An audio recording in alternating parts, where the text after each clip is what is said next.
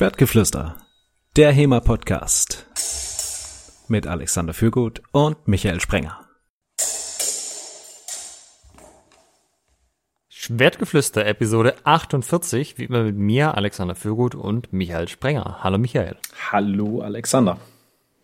Und wir wollen euch heute mal erklären, wie das mit Lichtenauer so läuft. Beziehungsweise, ich werde meine Gedanken, wie das Lichtenauer System so funktioniert, wie das zusammenhängt mit den Huten und so weiter, dem Michael erzählen. Und der kann dann mal sagen, wie er das so findet. Aber beziehungsweise, jetzt habe ich einen falschen Einstieg gemacht. Wir haben gesagt, kontrovers ist besser. Nee, dann erzählen wir euch, wie es richtig läuft. So nicht anders. Ja, Alex liegt ja auf der roten Couch und wird jetzt frei assoziieren. wie das also, System, was wir, ja. ja.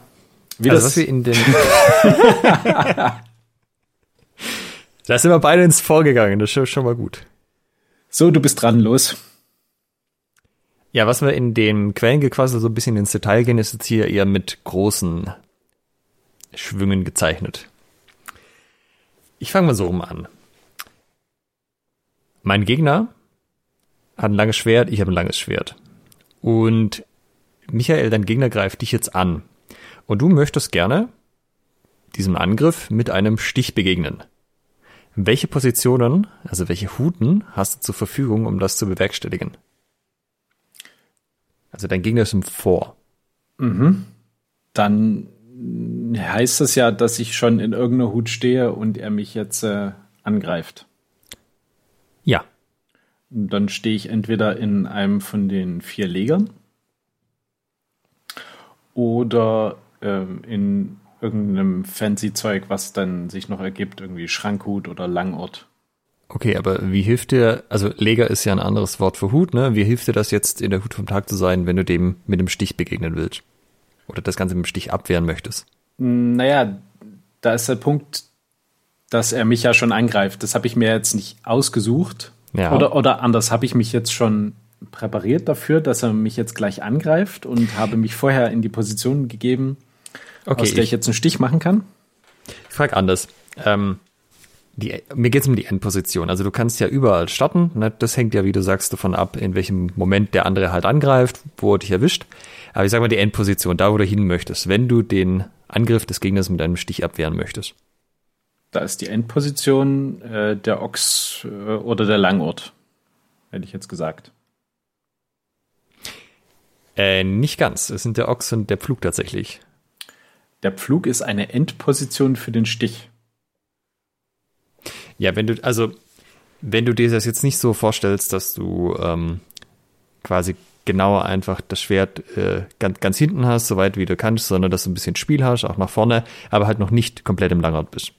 Mhm. Der Langort hat ja das Problem, dass der ja gerade nicht aus dem Nach funktioniert, weil beim Langort habe ich ja meine Hände von mir gestreckt, so weit weg wie es halt geht, dass ich an den anderen rankomme. Und das ist ja gerade nicht so, dass dann die Linie geschlossen wird. Also wenn der andere zum Beispiel eine Haut zu meinem Kopf schlägt, dann ist ja mit dem Langhaut gerade nicht diese Hieblinie geschlossen, wie es beim Ochs der Fall wäre. Soweit noch dabei? Mhm. Aber wir sind jetzt immer noch dabei, dass es die Endposition des Stiches ist. Also wir kommen aus irgendwas und stechen in irgendwas. Genau. Und du bist jetzt wahrscheinlich von Heuen ausgegangen und die meisten Heue kommen von oben, wo es intuitiv nicht so wirkt, als wäre der Pflug da die geeignete Variante, aber dein Gegner kann ja auch stechen. Ja. Und dann und steche ich gegen einen Stich. Genau, das ist zum Beispiel im Absetzen Kapitel vom Danzig drin. Mhm. Du setzt nicht nur Hiebe ab, das ist zwar das, was man häufiger sieht und häufiger nutzt, aber es gibt auch genauso die Variante, der Gegner sticht zu dir und du wehrst das mit einem eigenen Stich ab. Genau, aber den Stich setze ich äh, auch beim Absetzen in den Ochs. Also sowohl gegen Stich als auch gegen Hieb. Kannst du machen, musst du aber nicht zwangsläufig. Äh, das stimmt natürlich. Ich, ich muss ja nicht, ne? Ja. Selbiges ja auch zum Beispiel mit dem Unterhau. Könnte ja der Gegner auch einen Unterhau zu dir schlagen. Dann, äh, das kennst du vielleicht als Übung, dass man da in den Flug geht, um das abzuwehren. So quasi so ein invertiertes Absetzen. Da kommt er von unten da bis im Flug unten. Du und Unterheue. Das äh, ist ja ein ganz neues Thema. Nee, ich mach die ja nicht, die macht ja, ja der Gegner. okay. Aber du gibst damit zu, dass es im System Lichtenauer Unterheue gibt. Nee, weil ich setze ja nicht voraus, dass mein Gegner auch Lichtenauer fechtet. Ich fechte Lichtenauer. Der okay. kann ja von wer weiß wo angreifen. Ah, okay. Das heißt, das System Lichtenauer funktioniert auch gegen Nicht-Lichtenauer Fechter. Ja, wenn das nicht so wäre, wäre es das System nicht so besonders gut. Mhm. Also, ich meine, Ochs ist klar, ja. Oberhau, Ochs, absetzen, kennt man. Mhm. Wie gesagt, gegen den Stich gibt es auch die Variante, dass man äh, mit tiefen Händen absetzt, also in einer Variante des Pfluges, was aber eben noch nicht Langort ist. Und das könnte man zum Beispiel auch gegen den Unterhaar machen. Das heißt, die, die vier Hängen sind ja auch die einzigen Positionen, wo ich das Schwert verkürzt habe. Das heißt, es ist irgendwo in der Nähe meines Körpers, um die Angriffslinie zu schließen, was ja beim Langort gerade nicht der Fall ist, weshalb ich den Langort nicht aus dem Nacheinsetzen kann. Wie sieht denn dein Langort aus? Vielleicht sollten wir das mal erklären. Du streckst dein Schwert von dir und die Hände, Handposition ist im Endeffekt beliebig. Also du kannst Handflächen oben, Handflächen unten, Parierstange vertikal, senkrecht, völlig wurscht. Hauptsache, äh, die Hände sind halt lang vom Körper weg. Okay, und was unterscheidet das jetzt von einem Flug in, als Endposition von einem Stich? Also worauf ich hinaus will ist, du sagst, der Pflug ist eine Endposition für einen Stich. Mhm. Und das ist aber nicht der Langort. Nee.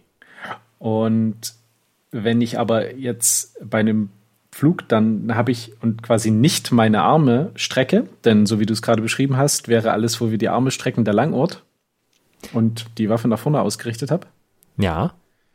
Dann habe ich die noch nah, äh, relativ nah am, am Körper. Ja. Wie mache ich denn dann ein, dann mache ich da keinen Stich? Also. Na, der Gegner kommt ja zu dir, er ist ja am Vor. Du musst ja gar nicht die Distanz überbrücken, das macht er ja für dich okay, dann ist es ja, okay, dann ist es jetzt in, in meiner Wahrnehmung kein Stich, sondern ein in den, ein Aufspießen, also draufrennen lassen. Ist das Absetzen was anderes, wenn du es gegen den Oberhaar machst? In ja. den, also mit dem Ochs? Ähm, wenn du, Moment, ich recherchiere das gerade. Also, äh, mir geht es jetzt eigentlich eher um deine eigene Erfahrung an der Stelle oder deinen eigenen Eindruck. Äh, da mache ich persönlich einen Stich dazu. Also ich gehe nach oben und nach vorne. Mit den Händen meinst du nach vorne? Ja, und, und der Waffe dann eben auch entsprechend. Okay, aber wie weit kannst du mit den Händen nach vorne gehen, bevor du den strukturellen Vorteil, den dir der Ochs bietet, verlierst? Nicht so besonders weit. Mm, jein, der Punkt ist, dass der Opponent ja auf mich zukommt. Genau. Das heißt, ich brauche äh, die Struktur nur in einer Linie, nämlich gerade auf ihn zu. Und da kann ich die nahezu beliebig weit nach vorne nehmen, denn ich drücke die ja quasi dann in ihn hinein. Naja, aber der andere schlägt ja sein Haut zu deinem Kopf und der würde dich ja treffen. Dieser Oberhauer hat ja Energie. Wenn du jetzt die Hände sehr weit nach vorne bringst, bist du irgendwann, also bist du relativ schnell an dem Punkt, wo dein Schwert einfach nach unten oder zur Seite wegklappt, sobald da jemand draufhaut. Wohingegen, wenn du das noch relativ nah am Körper hast, ist eine sehr stabile Position, wo der andere so kräftig den Hauer schlagen kann, wie er das möchte. Er wird nicht durch deine Hände durchkommen. Jein, denn je weiter ich meine Waffe nach vorne schieße, desto eher kommt er, äh, landet er, also desto näher landet er mit seinem Hieb in meinem Kreuz. Denn ansonsten würde ja mit einem Krumpau zum Beispiel meine Waffe ähm, zur Seite äh, hauen. Okay, hast du die Übung noch nie gemacht, dass einer im Ochs steht und du haust ihm zum Beispiel einfach zum Kopf und voll in die Stärke, aber er kommt nicht durch, weil er halt die Hände noch relativ weit hinten hat. Aber sobald er die, äh, sagen wir, eine Körperlänge nach vorne nimmt, kannst du ihm einfach das Schwert wegschlagen, weil die Position der Arme, das Bone Stacking, wie wir bei Tore gelernt haben, dass das nicht mehr gut ausgerichtet ist. Na, dann haut er aber nicht zum Kopf, sondern zum Schwert. Ansonsten würde er ja, wäre es ja eine, wäre der Kraftvektor gerade auf mich zu. Und den würde ich dann mit meinem Kreuz ähm, aufnehmen können. Genau, aber wenn du die Hände sehr weit vor dem Körper hast, klappt das nicht mehr, weil dann einfach dein Schwert weggedrückt wird, weil du nicht mehr diese Körperstruktur hast, um das auszu. Okay, mhm. ich scheine hier von etwas ausgegangen zu sein, wo ich dachte, das hat jeder schon mal ausprobiert, aber das ist vielleicht nicht der Fall. Mhm. Okay, also die Art und Weise, wie ich jetzt zum Beispiel das Absetzen unterrichte, ist die Spitze ausrichten, Hände nach oben und alles, was man an Distanz zurücklegen muss, macht man über die Füße. Ja, so eine Handbreit mit dem Schwert nach vorne ist kein Thema, aber äh, auch nicht allzu viel mehr. Weil dann hast du diese gute Position, das heißt, selbst wenn du den Stich versemmelst, also wenn du ihm voll ins Gesicht stichst, der Kopf nimmst nach hinten, dann ähm, hat der nicht mehr so viel Energie im Hieb. Das ist natürlich ideal. Aber es kann ja sein, das Absetzen selber, also der Stich trifft gar nicht, weil man da irgendwas mit der Ortausrichtung verpatzt hat. Und dann habe ich aber immer noch meine Hände, die mich schützen. Das heißt, ich habe nicht seinen Hieb Energie rausgenommen, indem ich ihn gestochen habe, sondern er haut einfach voll durch. Und wenn meine Hände da jetzt nicht in einer guten Position sind, dann klappen die weg. Und dieses Wegklappen führt auch dazu, also es kann einer von den Gründen sein, warum der Stich an sich schon nicht trifft. Und wenn du die Hände aber schön bei dir behältst, um dich damit zu schützen und diese Distanz, die der eigentlich nicht mehr, also du musst ja nicht mehr viel Distanz zurücklegen, weil er kommt ja auf dich zu, du gehst ihm ja höchstens noch entgegen, um ihn quasi früher in seiner Bewegung zu erwischen, dann kannst du die Hände einfach in ihrer stabilen Position halten und einfach auf ihn zulaufen, im Wesentlichen. Ja. Genau. Also das wäre die Art und Weise, wie ich, zum, wie ich das Absetzen machen würde, wie ich das auch unterrichte. Weil stabile Endposition, ne? Da, das ist, also da kann man sich ranhängen mit beiden Händen. Man kriegt die Arme nicht weggeschoben, wenn die eng am Körper sind. Mhm. Das heißt, alles, was an Oberhau kommt, kann damit abgefangen werden, auch wenn man irgendwie der kleinere von beiden Fechtern jetzt zum Beispiel ist. Mhm. Okay. Zu der Pflugsache zurück. Wenn du dir jetzt mal überlegst, du schlägst einen Sonnenhau von deiner rechten Schulter zum Beispiel gegen den Oberhau vom anderen dann landest du ja mit deiner langen Schneide, du sollst ja von oben schlagen, dass du auf dem Schwert des anderen rauskommst und es schlägst von rechts oben nach links unten. Das heißt, du kommst in einer flugartigen Position raus. Mhm. Genau, und hier ist das Gleiche. Der andere kommt ja auf dich zu, das heißt, du musst nicht wahnsinnig viel Distanz überbrücken. Äh, du könntest natürlich weiter mit den Händen nach vorne arbeiten, ähm, aber natürlich auch hier also hier ist es nicht ganz so, ganz so wichtig wie beim Absetzen, dass du eine stabile Position hast, weil dadurch, dass du ja ähm, dem anderen, also dass er von oben drauf landest und nicht genau Kraft gegen Kraft geht, ist es nicht ganz so entscheidend, aber im Endeffekt musst du die Hände auch nicht so krass weit nach vorne bewegen, weil er kommt ja ohnehin auf dich zu. Das heißt, du bist in einer Flugposition, wenn du den Zahnhaar gemacht hast. Da hast du aber keinen Stich gemacht, sondern du hast einen Hieb in den Flug geschlagen. Naja, den Stich mache ich, wenn ich auf ihn zugehe oder wenn er weit genug auf mich zugeht oder wenn ich die Hände vielleicht ein Stück noch nach vorne nehme. Mhm. Beziehungsweise, der, es gibt ja zwei Varianten vom Zornhaar. Es gibt die Variante, wo ich dem anderen steche, also Zornhaarort, was es ja genannt wird, das hat man ja in der Folge auch. Und es gibt die Variante, wo ich gleich treffe. Und ich habe ja in der Zornhaar-Folge schon die These aufgestellt, das ist eine reine Distanzfrage. Wenn er halt sehr weit auf mich zukommt oder ich ihm entgegengehe, dann ist es halt ein Hau, ansonsten ist es ein Stich. Und wenn du dir jetzt vorstellst, du schneidest eine Matte, ist es ja auch nicht so, dass du sagst, ähm, also wenn du vom scharfen Schwert ausgehst und ich möchte dem anderen Schaden bereiten, dass du dann zur Blöße zielst, also ich ziel dem quasi zum Auge oder so, sondern du müsstest ja durch ihn durchzielen. Wahrscheinlich nicht ganz bis im Flug raus, aber es geht in diese Richtung. Ja. Das heißt, du möchtest immer noch mit deinem Schwert nach links unten, auch wenn du den Hau machst, nur dass halt dann der Körper des Gegners im Weg ist. Mhm. Okay. Erzähl weiter. Gehst, ich, okay. äh, ich kann dir zumindest jetzt, ähm, also ich kann es mir bildlich vorstellen, was du mir sagen möchtest. Okay. Gehen wir für den Moment mal aus, das wäre, das würde so einigermaßen hinkommen. Wie gesagt, Flug muss nicht genau heißen, das ist, also wir reden hier nicht von fünf Zentimeter hin oder her, aber halt nicht Langort, ja, das, das wäre zu weit, das wäre zu viel. Mhm. Ähm, wie komme ich denn jetzt von, also das war die Endposition, ja, ich möchte einen Stich machen. Jetzt kann ich mir überlegen, wo starte ich.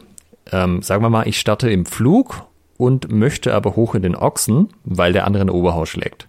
Mhm. Genau. Welche Technik ist das, wie ich vom Flug in den Ochsen komme, um den Oberhau abzuwehren? Das Absetzen. Genau, das Absetzen.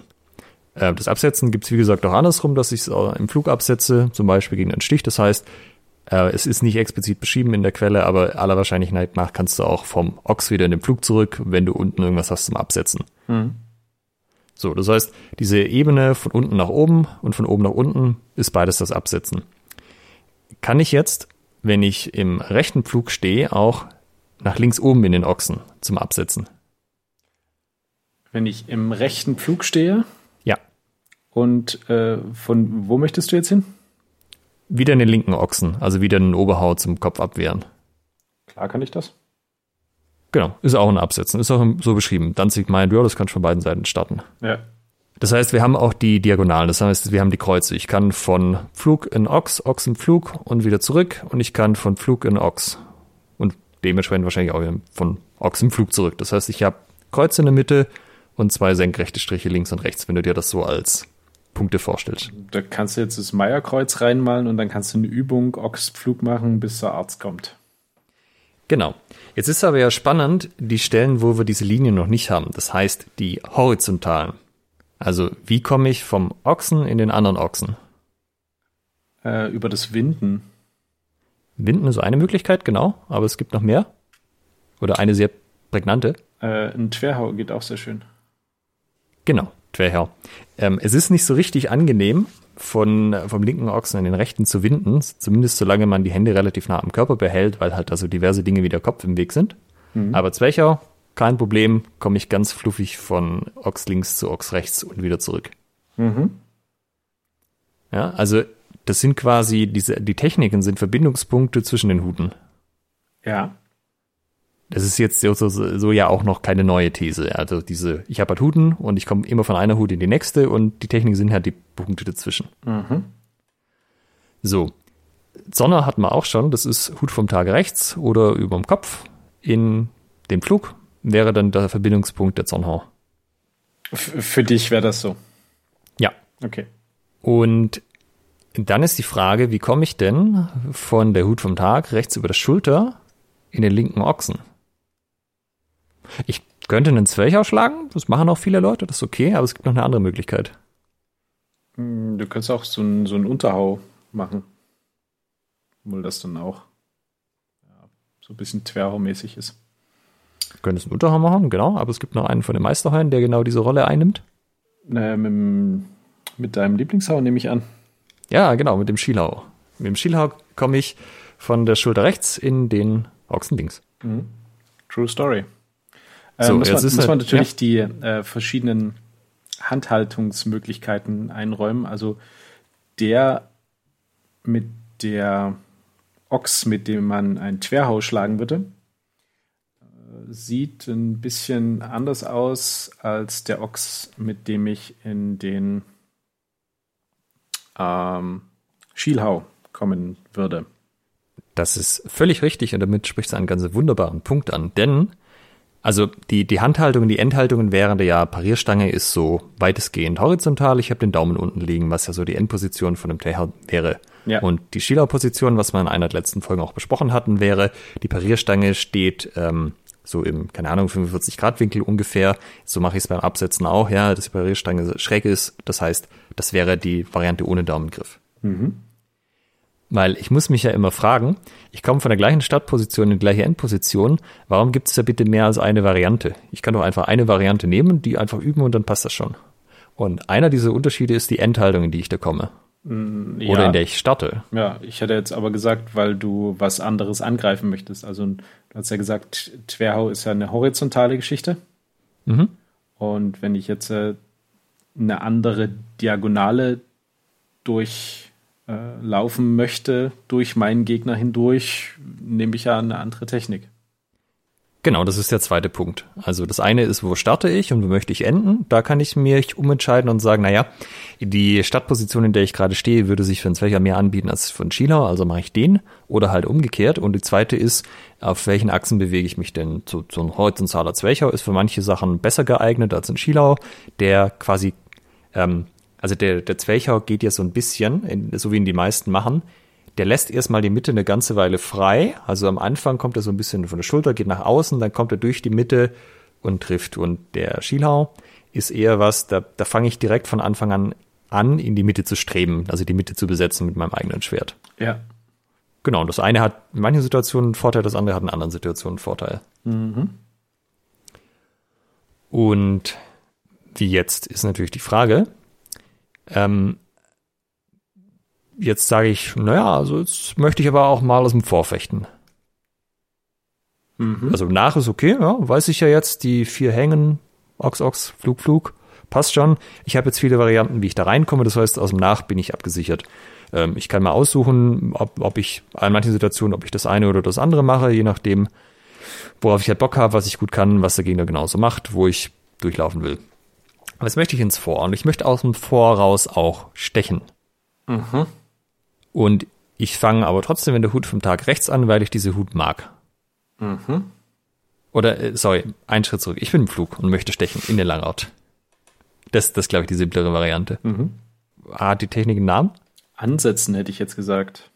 Genau, das ist das Ansetzen. Ansetzen ist einfach nur Stich aus dem Flug in den Langort. Ähm, hat, also jetzt ist die Frage, ich bin im Ochsen, möchte in den Langort stechen, hat das einen Namen? Stich? Ne, aber vom Flug in Langort heißt ja auch einfach ansetzen. Das, also, ist ja auch ein Stich. Erlöse mich.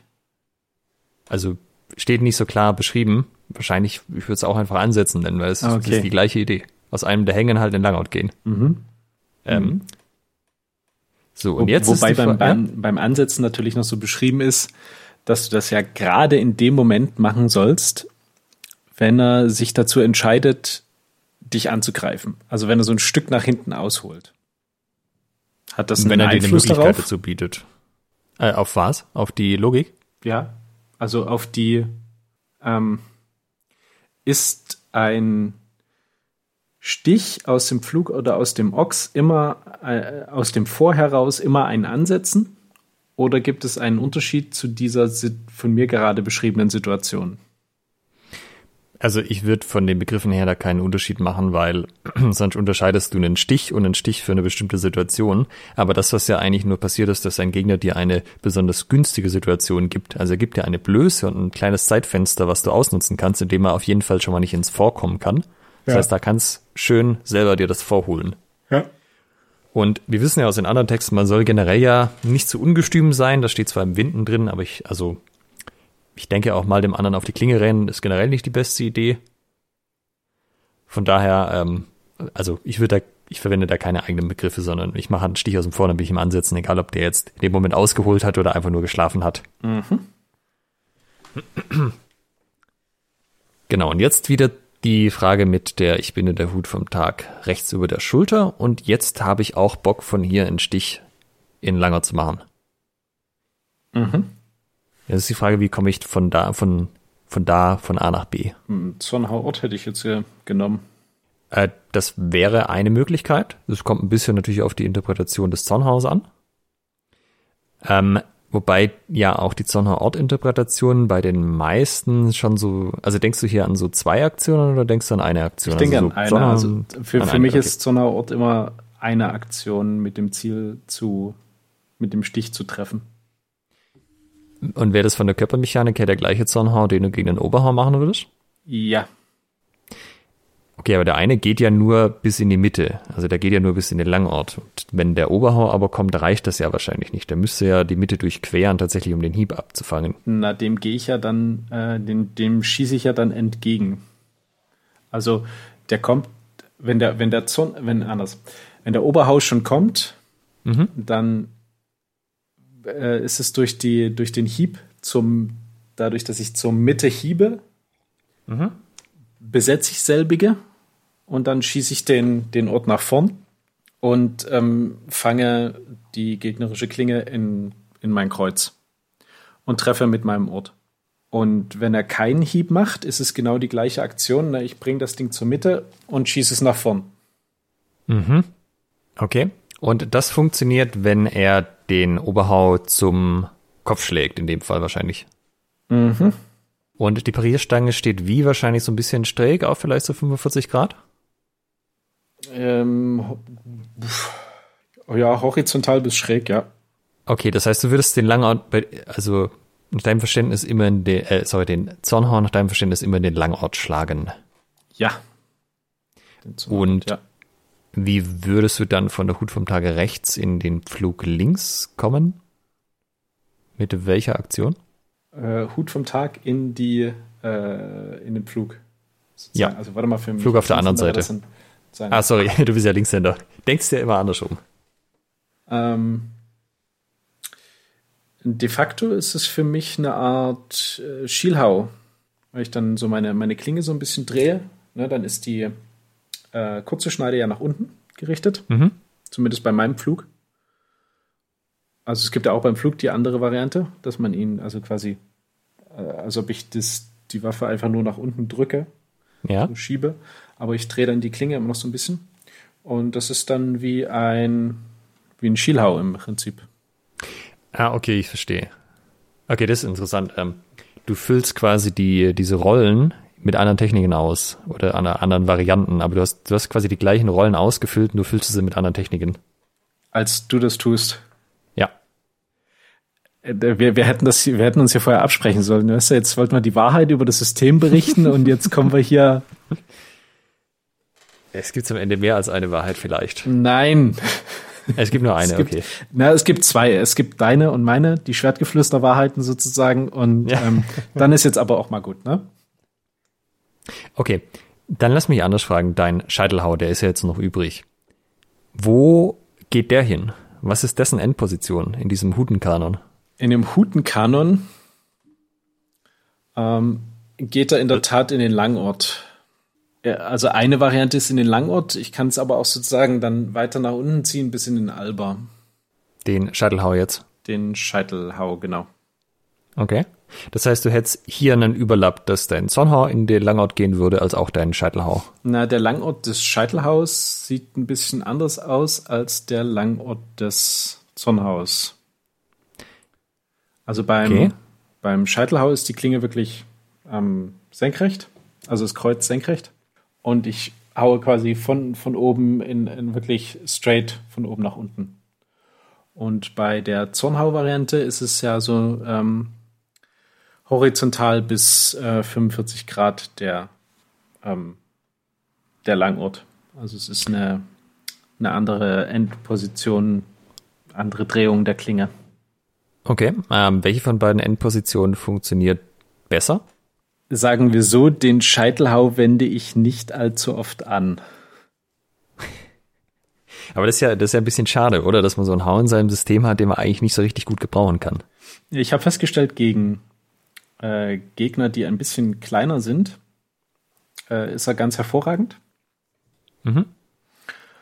Ähm, sobald der Gegner fast gleich groß, gleich groß oder größer ist, ähm, macht es, äh, ist es nicht mehr sinnvoll. Denn der Witz ist ja beim Scheitelhau, dass du die maximale Länge nutzt. Ja. Und das heißt, dass die Waffe wirklich ganz gerade nach vorne gerichtet ist. Ist das nicht immer beim Langart so, dass ich die maximale Länge nutzen möchte? Ja, der Punkt ist, damit das funktioniert, bei dem, bei dem Scheitelhau gegen den Alba, ja. heißt das, dass das Ziel in meiner Schulterhöhe sein muss, weil ich ja quasi aus meiner Schulter den Arm strecke und dann die Waffe die Verlängerung ist. Ja. Und wenn mein Gegner genauso groß ist wie ich, dann ist das Ziel nicht mehr auf Schulterhöhe, sondern eben drüber. So, keine Ahnung, 20, 30 Zentimeter. Und du zielst ihn wohin? Zum Gesicht, zu den zum, Augen? Zum Scheitel. Okay. Zum Scheitel.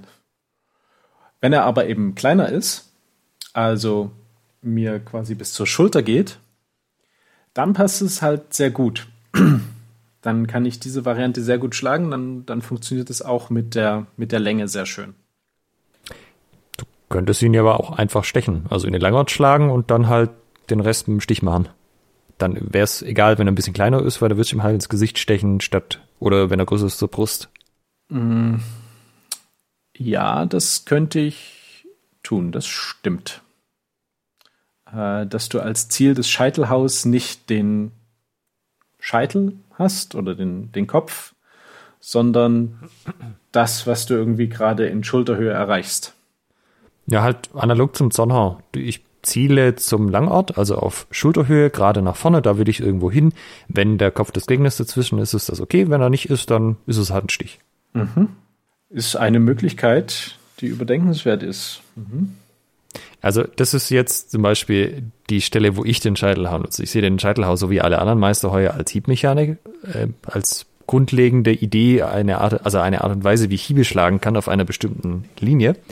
Und äh, ich nutze den Scheitelhau, um von der Hut vom Tag rechts in den Langer zu kommen. Und wenn ich ja näher dran bin, haue ich ihm halt auf den Kopf, auf den Scheitel. Und wenn er halt, wenn ich ja nicht näher dran bin, dann ist es halt ein Stich ins Gesicht oder so. Oder zur Brust oder was auch immer. Wobei mhm. ich zugegebenermaßen nicht oft gegen größere Gegner kämpfe. Ja. Ähm, genau, und da habe ich halt sozusagen diese, diese Lücke hier für mich ähm, geschlossen, dass ich halt eine Möglichkeit habe, vom von der Hut vom Tag über der Schulter in den Langort zu kommen, als Stich, als Hieb, je nachdem, das ist eine Distanzfrage.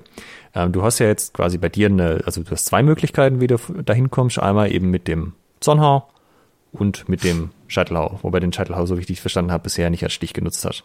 Nee, nicht so wirklich. Sondern eben wirklich, habt den, den Fokus gehabt, mit einem Hieb zu treffen. Ja. Also ein Hau, sonst würde es ja Bruststich heißen und nicht Scheitelhau. Ja, so wie der halt der Schielhau muss ich auch immer schielen und beim Sonnenhau muss ich zornig sein. Ja. Ähm, eins fehlt es natürlich noch, nämlich die ganzen Geschichten mit dem Alber. Das heißt, typisches wäre ja, ich bin in der Hut vom Tag überm Kopf oder rechts. Ich schlage einen Hau, der geht tatsächlich bis zu Boden. Also ich gehe nicht in den Langort, vielleicht weil ich ein bisschen zu ungestüm bin oder was auch immer. Und jetzt bin ich da unten.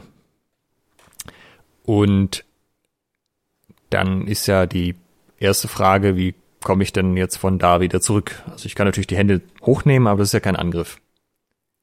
Mhm. Also äh, gibt es einen Namen, von dem ich bin im Albe und ich ziehe sozusagen mein Schwert wieder auf die Schulter hoch. Als Technik, als Angriff oder als Verteidigung. Ähm, Streichen, glaube ich, ist es zumindest bei Sigmund Ringeck. Genau, das wäre das Streichen. Das steht im Danzig zum Beispiel nicht drin, aber Danzig gibt es keine Möglichkeit, wie das im Alba wieder rauskommt. Das ist eine Sackgasse, dann hängst du da drin und dann Pech gehabt. Äh, stimmt nicht ganz. Oder beziehungsweise das stimmt je nachdem, wie du die Schrankhut betrachtest. Mhm. Weil die Schrankhut, wenn du jetzt sagst, die Schrankhut und der Alba, das sind zwei komplett separate Dinge, dann ist der Alba eine Einbahnstraße.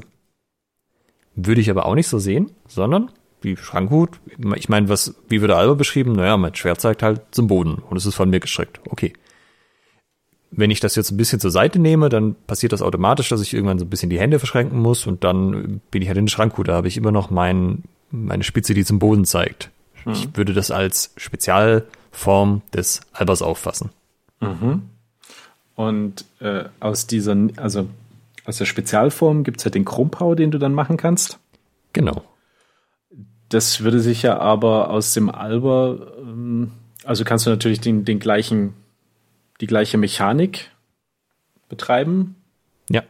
Was äh, dann im Endeffekt auf ein Streichen hinausläuft. Du machst diesen, diese Bewegung, diese Rotationsbewegung gegen den Hieb. Genau, also je nachdem, wie man den Kumpel macht, wie man das Streichen macht, gibt's da mal mehr oder weniger große Unterschiede. Im Endeffekt ist es die gleiche Idee. Ich bin im Alber, gehe mit dem Schwert eben entweder nach oben oder halt zur Seite raus. Mhm. Also dann wäre es in dem Fall zum Beispiel okay, dass im Danzig der, der Streichen nicht drin ist, weil ich kann ja mit dem Kumpel die gleiche Situation einfach lösen. Mhm. Und das, also der Krumbau hat ja dann auch eine klar andere Funktion als die anderen Meisterheu, denn die ist ein bisschen schwieriger aus dem Alber zu starten. Es ist nicht so, dass es gar nicht geht. Also, oder du kannst sie nicht direkt aus dem Alber starten. Du musst erstmal zumindest einen Flug hoch, zum Beispiel aus dem Flug kann man eine Zwerg ausschlagen. Ähm, aber so direkt aus dem Alber damit loslegen ist halt irgendwie nicht so. Wohingegen beim Krumpau kannst du ja, kannst ja ganz prima aus dem Alber direkt starten, ohne dass er noch in irgendeine andere Hut verläuft. Beim Krumpau kannst du aus dem Alber starten. Ja. Okay. Also Alba-Schrankhut. Ja, okay. So, und jetzt haben wir alle Meisterheu ganz nett in dieses System eingeordnet. Also ein bisschen unterschiedlich zwischen uns beiden, aber das ist ja okay. Äh, jede gute Religionsgemeinschaft braucht zwei leicht unterschiedliche Ansichten, über die sich die Anhänger dann streiten können. Ja, also äh, hier im sächsischen Raum sind wir vorwiegend Protestanten und ihr äh, Oberdeutschen seid ja erzkatholisch. Das spiegelt sich auch in unseren Auffassungen hier über die ähm, Interpretation der, der Bibel wieder. Genau. Und äh, es sind auch die, die relevantesten Techniken abgedeckt. Also ich meine, du hast natürlich so ein paar Spezialvarianten dann, also das war jetzt alles ja zuflechten. Du hast aber natürlich Spezialvarianten aus dem Krieg dann noch, dass du halt zum Beispiel nicht einen Zwerchhauer machst, um die Seite zu wechseln, sondern oben abnehmen was natürlich auch sehr große Übereinstimmungen hat. Du hast noch so ein paar andere Sachen, wie dass dann die Schnitte dazukommen und die Ringe natürlich. Aber im Wesentlichen war's das mit dem Zufechten. Mhm. Ähm, du kannst natürlich noch so Sachen machen wie, ich möchte jetzt aus dem, äh, dem Alber in den Ochs hoch. Ist dann auch so, ja, wir machen ihn absetzen. Manche würden es vielleicht auch als Unterhau bezeichnen. Da kann man sich dann auch drüber streiten, wie viel ich das quasi schwingen muss, so haummäßig, dass es dann als Haut zählt und wie viel es einfach nur ist, in eine bestimmte Position zu kommen. Mhm. Und der große Vorteil ist halt, wenn du das so betrachtest als, naja, Startposition hat natürlich einen Einfluss drauf, was besonders geschickt geht, aber eigentlich ist die Endposition das Entscheidende. Das heißt, ich muss mir immer nur überlegen, wo ich hin will. Da kann ich mir die passende Technik raussuchen. Und ich habe wieder ähm, wiederherstellbare Endpositionen. Das heißt, ich kann einfach gucken, wo halte ich denn den Ochs am allergeilsten, dass der andere mich mit dem Hau nicht trifft, selbst wenn ich den Stich ins Gesicht nicht hinkriege. Ja, dann ist das halt mein Ochs. Da gehe ich halt immer an diese Stelle hin. Mhm. Und da muss ich, äh, da muss ich quasi nicht improvisieren, was die Endposition angeht, sondern kann einfach ganz klar sagen, da will ich hin, da weiß ich, ist es optimal und dann gehe ich dahin. Selbiges mit dem Flug, selbiges mit dem Langort. Und sobald du aber halt mehrere Varianten hast, die sich nur sehr, sehr leicht unterscheiden, also in meinem Beispiel wäre der, der Schieler und der Dwelcher noch das, was am ähnlichsten wäre. Die haben wir, wie gesagt, durchaus, ähm, also die sind von der Bewegung anders und von der Endposition, ja, aber gibt natürlich trotzdem Überlapp, was die Nutzung angeht. Aber je, ähm, also wenn du das sozusagen betrachtest, so wie es in den Quellen als Beispiel drin steht, so, ja, ich kann ja einfach alles gegen den Oberhau verwenden und du siehst dann Oberhau und denkst dir, ah, okay, ich kann jetzt Sonnenhau oder einen Krumpau oder einen Schielhau oder Twerchau oder, oh, jetzt hat er mich schon erwischt. Mhm. Dann ist es ein bisschen schwierig zu unterscheiden, aber wenn du einfach sagst, naja, wo will ich denn hin? Na, ich will zum Beispiel ihn stechen, also muss ich einen Ochs, weil er kommt von oben, dann gehe ich da halt hin. Dann habe ich nicht mehr auf einmal fünf Dinge zur Auswahl, sondern ich habe noch ein oder zwei zur Auswahl. Je nachdem, wo du dich gerade befindest. Genau.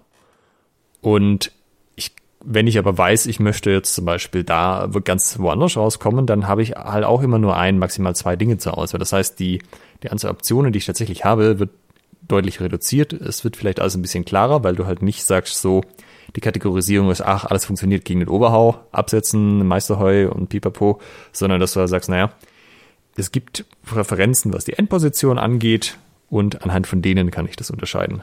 Mhm. Gibt es da schon einen HEMA-Guide-Poster dazu? Nee, ich habe ein äh, paar Scribbles gemacht, wie man das besser visualisieren könnte, weil wenn man es rein im Text versucht zu erklären, ist es ein bisschen schwierig. Ein paar was hast du gemacht? Ja, Scribbles, Skizzen, weißt du, so ein bisschen Diagramme zeichnen und Schaubilder. Mhm. Äh, und das gibt's jetzt schon auf Himmelguide? Nee, das, nee. das gibt's noch nicht. Ich habe nur das für mich gemacht, aber ich habe noch keine gute Visualisierungsmöglichkeit gefunden. Mhm. Ich habe noch eine andere Frage, die auch noch ganz spannend ist. Ähm, Hüftausrichtung. Der Krumpau hat einen ganz großen Vorteil. Weißt du welchen? Der Krumpau. Ja. Gegenüber allem anderen. Gegenüber den anderen Meisterheuen. Die haben alle eine Gemeinsamkeit, die der Krumpau nicht hat. Erzähl mal. Ähm, beim Zwercher ist es am deutlichsten. Wenn du versuchst, einen Zwercher zu machen, ohne deinen Oberkörper und deine Hüfte in Richtung deiner Hände auszurichten, dann ist das äh, körpermechanisch schwierig und du machst dir wahrscheinlich die Handgelenke kaputt. Mhm. Also, wenn du dir vorstellst, du hast das Schwert in der Hand, mit einer Hand kannst du es immer ein Stück weit drehen und du könntest aber mit der anderen Hand quasi noch weiter nach hinten ziehen und dann überstreckst du immer das Handgelenk. Soll, sollte man nicht machen, also auch wenn ja. er irgendwie mal, ja. Ähm, und das kannst du beim Weicher nur so wirklich vermeiden, wenn du den Oberkörper mitrotierst, dass dein Oberkörper und dein Brustbein in Richtung deines Schwertes zeigt. Mhm. Also die stabilste Position ist, wenn du das Schwert mit beiden Händen hast, dann ist so ein, ja, so, so, so drei Finger breit Abstand zwischen deinen Händen, wenn diese Stelle direkt vor deinem Brustbein ist. Mhm. Genau, und beim Zwercher, wenn du es anders probierst, dann tust du deinen Händen weh oder bist instabil und ja, also das ist die, die optimale starke Position. Ähm, beim Zornhau ist es das Gleiche. Also wenn ich den Zornhau auf meine linke Seite schlage, muss halt meine Hüfte dann zur linken Seite zeigen, weshalb ich ja dann einen Schritt mache, entweder nach vorne oder nach außen oder nach hinten, aber ich habe meine Hüfte gewendet. Ich stehe am Anfang links vorne, dann mache ich mit dem Zornhau einen Schritt, dass ich die Hüftrotation ändere. Ja. Und äh, Schieler und Scheitelhau das gleiche. Also wenn ich in Langout gehe, dann ist halt die Hüfte vielleicht nach vorne ausgerichtet, aber in beiden Fällen ähm, ist es nicht so richtig gut, wenn ich rechts anfange und dann keinen, nicht irgendwann einen Schritt mache. Also ich kann so ein bisschen beim Schielhau, habe hab ich ja auch erklärt, so ein bisschen diesen Oberkörperandrehung machen und das so ein bisschen verzögern, dass ich den Schritt hinterher mache, aber ich kann nicht nicht machen, wenn ich stabil stehen möchte am Ende. Ja. Beim Kumpau gelten diese Regeln nicht. Beim Kumpau kann nämlich die Hüfte in genau die andere Richtung ausgerichtet sein als ein Schwert. Ja. Und das ist cool, weil das bedeutet, ähm, wenn du in dem Moment erwischt wirst, wo deine Füße so ausgerichtet sind, naja, also so dieses, ich habe einen Schritt nach vorne gemacht mit rechts und jetzt kommt mein Gegner, greift gerade diese rechte Seite an, wo ich vorne stehe. Und jetzt würde ich da gerne abwehren, aber irgendwie so ein Sonnenhau rüberschlagen geht nicht mehr, dann müsste ich die Beine nochmal wechseln. Zwächer und so ist auch schwierig. Oder, also bei dir halt umgekehrt. Mhm. Quasi die offene Seite, da wo ich ja. mit den Beinen vorne ja. stehe. Und Kruppau ist aber kein Problem, weil vom Krumpau bin ich nicht auf die Hüftausrichtung angewiesen. Das heißt, ich kann ja einfach einen Krumpau rüberschmettern. Und wenn du das mal anguckst, selbst Leute, die im Zufechten keine Krumpau verwenden, machen das aus dieser Situation raus. Ich weiß nicht, ob allen klar ist, dass sie da Krumpau machen und ob sie das so nennen würden. Aber du siehst es auf Videos sehr deutlich, so dieses, also die eine Variante ist ja einfach, ich schieb die Stärke raus, versetz halt so irgendwie, aber sobald die Leute das irgendwie mit dem Hieb machen, machen sie eigentlich Krumpau. Ja. Würde ich äh, so unterschreiben. Mache ich auch. Also sozusagen ne, den, den Hieb und dann quasi noch so ein, so ein also die, die, die, die Zuhörer sehen das gerade nicht, aber ähm, ja. ich gestikuliere hier immer ganz wild mit und versuche nachzuvollziehen, äh, was Alexander mir mitteilen möchte. Äh, diese Aussage kann ich unterstützen. Genau, und das ist eigentlich ganz cool, weil äh, Kumper ist wahrscheinlich auch eine von den Sachen, die, die Leute nicht besonders viel machen, zumindest mein Eindruck. So aus dem Zufechten raus, Zwerchheu oder äh, vielmehr aus dem Krieg. Zwerchheu siehst du ja sehr viel, Zornheu siehst du auch immer mal wieder. Aber so Krumpeu, ja, eher weniger. Aber halt so als zweite oder vielleicht so dritte Aktion, wenn man irgendwie so, man geht rückwärts, man wehrt irgendwie ab, man, man kommt alles, man kriegt alles nicht klar und dann, dann macht man noch so ein, so Krumpau rein mhm. und rettet sich damit. Ja. Aber weiß das nicht zu wertschätzen, weil man das nicht mit dem Krumpau verbindet, weil Krumpau ist ja irgendwas, da stehe ich in den Schrankhut und gehe dann von da aus los. Mhm. Schlägst du Krumpeuer aus dem Pflug? Nee. Wie sieht denn dein Pflug aus? Naja, der ist, der Ort ist auf den Gegner ausgerichtet und die äh, Hände sind tiefer als die Spitze. Also die Spitze zeigt quasi nach oben und die Hände sind weiter unten. Und wo, ähm, wie ist die, wie ist dein Kreuz ausgerichtet? Je nachdem, also ob ich im Hammergriff oder im Daumengriff stehe. Mhm. Daumengriff ist es quasi so ähm, von links oben nach rechts unten. Im Hammergriff wäre es von rechts oben nach links unten. Also quasi, das sind eigentlich zwei Kreuz, Kreuze, die also zwei Linien, die sich kreuzen würden, je nachdem, wie ich greife. Und wenn dich jetzt aus, nehmen wir mal den Daumengriff an. Ja. Du stehst im Flug und dich greift jemand mit einem Oberhau an. Mhm. Und du gehst jetzt nicht, was wir vorhin hatten, zum Beispiel mit einem Absetzen in den Ochs, um diesen Oberhau äh, abzuwehren. Ja. Sondern parierst beziehungsweise ähm, beseitigst die, die Klinge, also schlägst gegen die Klinge. Ja. Ist es für dich keine Krumpau-Bewegung, die du da machst? Also normalerweise, wenn ich das so mache, würde ich tatsächlich keinen aktiven Haut draus machen, sondern dann schiebe ich quasi nur die Stärke hin. Mhm. Okay. Weil da fehlt so ein bisschen der Schmackes. Also ich meine, du brauchst ja so eine gewisse Mindestdistanz, die du mit dem Schwert zurücklegst, um Momentum aufzubauen. Und wenn du da nur so fünf Finger breit Platz hast, um Geschwindigkeit aufzubauen, dann habe ich den Eindruck, macht das keinen wahnsinnigen Unterschied, ob ich da jetzt einfach nur die Stärke raushalte oder so ein bisschen oben mit der Schwäche noch mitgehe. Mhm. Beziehungsweise generell beim Krumpau ist es ja auch so, wenn ich mit der Stärke treffe, dann ist ja keine Auslenkung da. Das heißt, ich möchte ja schon immer so vielleicht so in der Klingenmitte oder so treffen, dass ich das Schwert vom anderen auch wegleite. Hm. Hm. Okay. Also, wenn du dir das vorstellst von der Rotation her, du hast ja an der Stärke die geringste Rotation. Das heißt, egal was du mit der Stärke triffst in einem Hau, da tut sich ja am wenigsten was. Und der Schwäche hast die meiste. Genau.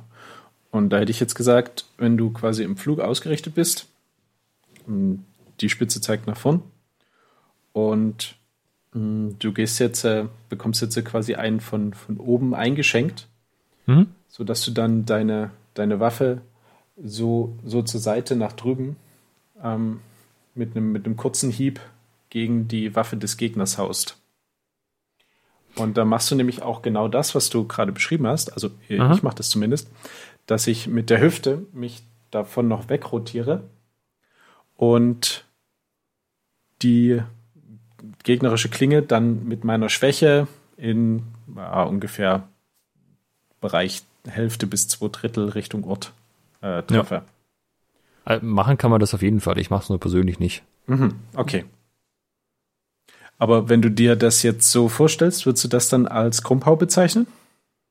Also so wie du das jetzt beschrieben hast, wenn du das so machst, dann wäre das wahrscheinlich ein Krumpau, ja. Mhm, okay.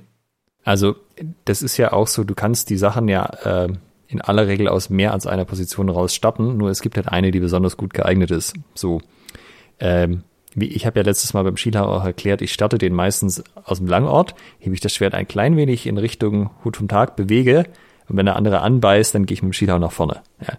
Skila das ist aber natürlich ähm, so, so rein von der Hiebmechanik her nicht so geil, wie wenn ich das von der Schulter starte.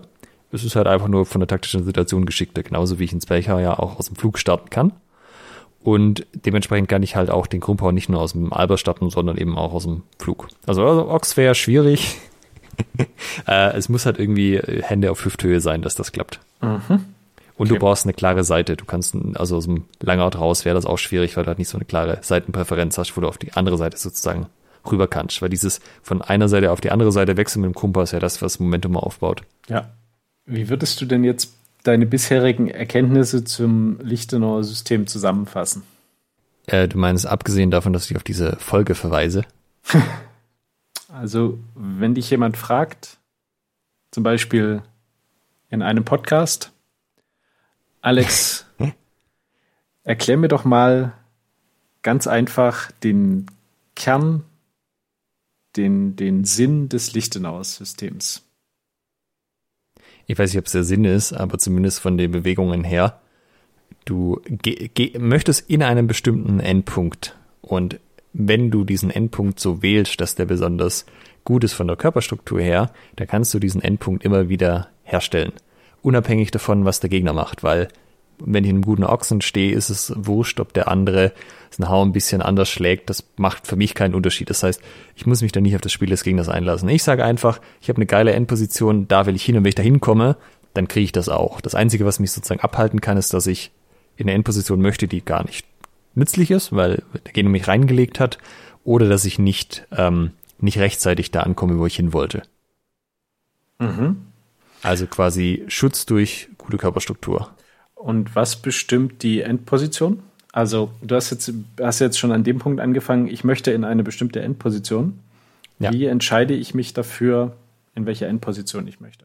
Also, nicht ohne Grund enden ja viele von den Lichtenauer Stücken mit einem Stich. Mhm. Also, alles, was mehr als eine Abfolge hat, endet in der Regel ja im Stich, weil du halt, äh, bis auf jetzt das Duplieren im Zornhauer hast du ja selten mal äh, oder das oben abnehmen selten mal einen Hieb beschrieben als Folgeaktion. Und das liegt halt einfach daran, aus meiner Sicht, dass sich, wenn ich Sachen abwehren möchte, so Stichpositionen ganz prima anbieten, weil die, weil die mich halt sehr gut absichern sozusagen, weil ich da sehr stabil stehen kann, Autos ausgerichtet, der andere kommt mir entgegen, läuft dann eh drauf und ich habe gerade deine Frage vergessen, sag mal nochmal. Was ist der äh, Auslöser für eine bestimmte Endposition. Also, also genau. wie, wie, wie werde ich auf eine bestimmte Endposition getriggert? Wodurch? Okay, also Frage 1 ist vor oder nach und Startposition. Das, das sind die drei Variablen, die ich habe. Ja, bin ich im Vor, bin ich im Nach? Wenn ich im Nach bin, dann werde ich aller Wahrscheinlichkeit, also in den meisten Fällen ist es die beste Idee, aus dem Nach zu versuchen, in eins von den Hängen zu kommen. Nicht immer natürlich, aber meistens ist man da schon ganz gut dabei. Das heißt, aus dem Nach ist es relativ gleich. Gehen eins von den Hängen. Äh, Im Vor habe ich mehr Möglichkeiten, aber da muss ich meine Reichweite nutzen. Das heißt, da muss ich irgendwie in den Langout kommen. Mhm.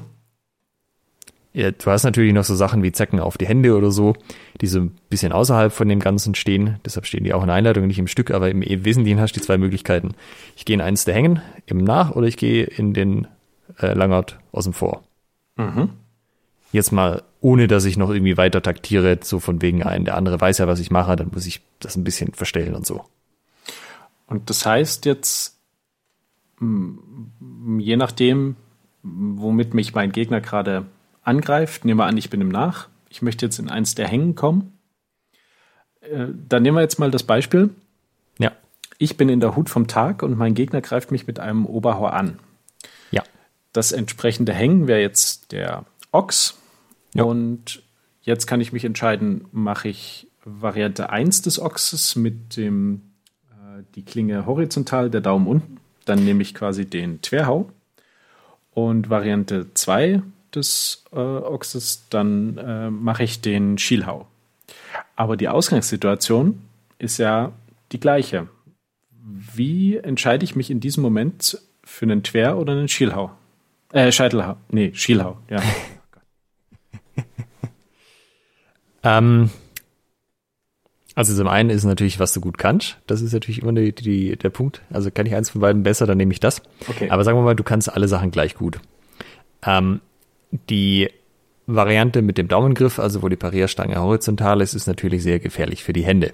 Das heißt, wenn ich mich zum Beispiel nicht, also der, für den Zwercher, dass ich nicht ganz arg fies auf die Finger kriege, ist dieser, dieser Sprung nach rechts raus schon sehr entscheidend. Wenn ich das nicht hinkriege, den zu machen und zu sagen, nur den Oberkörper drehe auf der Stelle und ich mache da einen Zwerchhau, werde ich aller Wahrscheinlichkeit nach an den Fingern getroffen. Ja.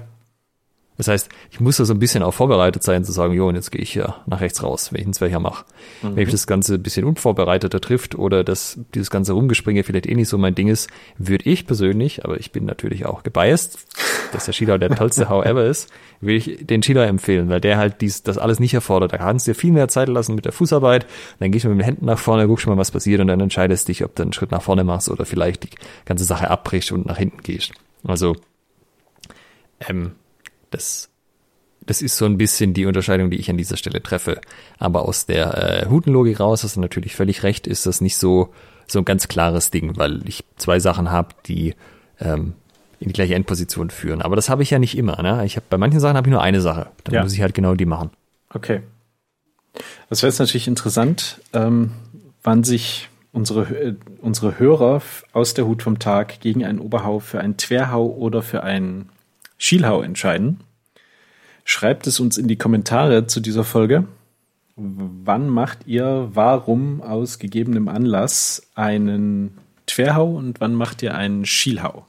Ähm, ja, also vor allem, es geht ja eigentlich generell darum, dass du Ne, lass mich anders anfangen. Wenn du die Leute mit Optionen zuballerst, führt das nur dazu, dass sie Analyseparalyse haben und so viele Sachen machen könnten, dass sie keine, also nicht davon entscheiden können, eine davon zu machen, insbesondere wenn es sehr viele gleichwertige Positionen sind. Mhm. Ähm, ihr könnt jetzt natürlich sagen, das, was wir jetzt heute geredet haben, ist totaler Quatsch, für alles blöd. Auch okay. Aber dann müsst ihr trotzdem für euch oder vielleicht auch für eure Schüler so ein, so ein System haben, wo ihr klar benennen könnt, wann mache ich denn was. Und das sollte möglichst einfach sein. Also nicht so, ähm, ja, da haben wir zehn Variablen, die man an dieser Stelle berücksichtigen muss. So, möglichst simpel, ja, dass man es in kurzer Zeit reinkriegt, äh, sich überlegen kann und anwenden kann. Und je simpler eigentlich, desto besser. Du kannst natürlich sagen, naja, dann trainiere ich halt genau eine Sache, ähm, die mache ich dann halt so gut, dass das dann schon immer funktioniert. So ein, keine Ahnung, ich habe zehn Jahre Sportfechten gemacht, ich mache immer ansetzen, gehe da explosiv nach vorne. Ähm, aber da wir ja Kampfkünstler sind alle, äh, sollte man ja auch für den Tag gerüstet sein, an dem genau diese eine Sache nicht funktioniert. Und man dann die wahre Kunst TM auspacken muss. Genau. Hm. Also sozusagen Observe, Decide and Act muss sich äh, sehr schnell ausführen lassen. Und also alles, was halt irgendwie so Ausschmückung ist, alles, was irgendwie nicht klar ist, alles, was irgendwie nur mehr Optionen gibt, hilft einem nicht so richtig in, in der Entscheidungsfindung. Je das klarer das Ding ist, je klarer man das formulieren kann für sich selber, desto, desto besser ist es. Bullshit, um es äh, mit Master Kens Worten zu sagen. An dieser was Stelle. jetzt genau? Äh, ja, alles, wo, wo man jetzt zu lange drüber nachdenken muss. Ach so. Einfach attack okay. the groin und dann ist gut. Ne? Also äh, von, von dieser Warte ist Ameridote ja ein ausgezeichnetes äh, Kampfsystem, denn die Auswahl an Möglichkeiten ist ja, oder sagen wir mal, die Entscheidung für eine Endposition ist ziemlich schnell getroffen.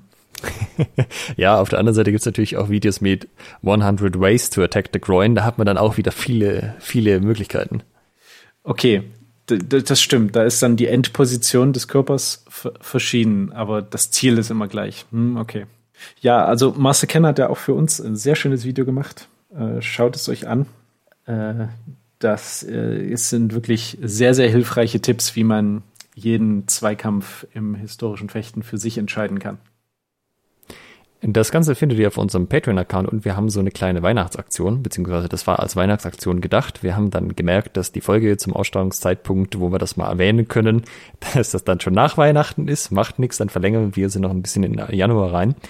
Äh, und zwar gibt es jetzt eine 1 Dollar Patreon-Stufe, die ist auf 10 Personen begrenzt, wo unter anderem auch das Master Ken-Video, wo er über HEMA redet, äh, freigeschaltet wird. Und ja, also jeder Euro hilft, ne? Also alles, alles irgendwie, was irgendwie dem Podcast zugutekommt, freuen wir uns natürlich drüber. Äh, das heißt, falls es bisher für euch noch irgendwie eine zu große Hürde war, zu sagen, ja, also irgendwie die, die 5 Euro oder 5 Dollar, das war mir irgendwie ein bisschen zu viel, vielleicht könnt ihr ja einen Euro pro Monat erübrigen, dass wir hier so äh, niceen Content raushauen können. Ja. Oder das ist genau die falsche Folge, um das jetzt zu erwähnen, weil die Leute nach den ersten 10 Minuten ausgestiegen sind. ich verstehe hier nur Bahnhof. Äh, was Lichtenauer System? Ich äh, mache Rapier, macht's gut. Ja, genau.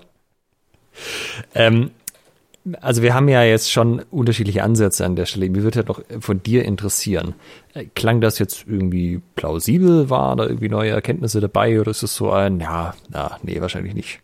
Ich würde sagen, dass es sich auf jedes gute Kampfkunstsystem oder Kampfsport ähm, oder Kampfsystem so runterbrechen lässt. Dass du Ausgangsposition hast, Endposition hast und Techniken, die das verbinden und du immer eine bestimmte, ein bestimmtes Problem lösen möchtest.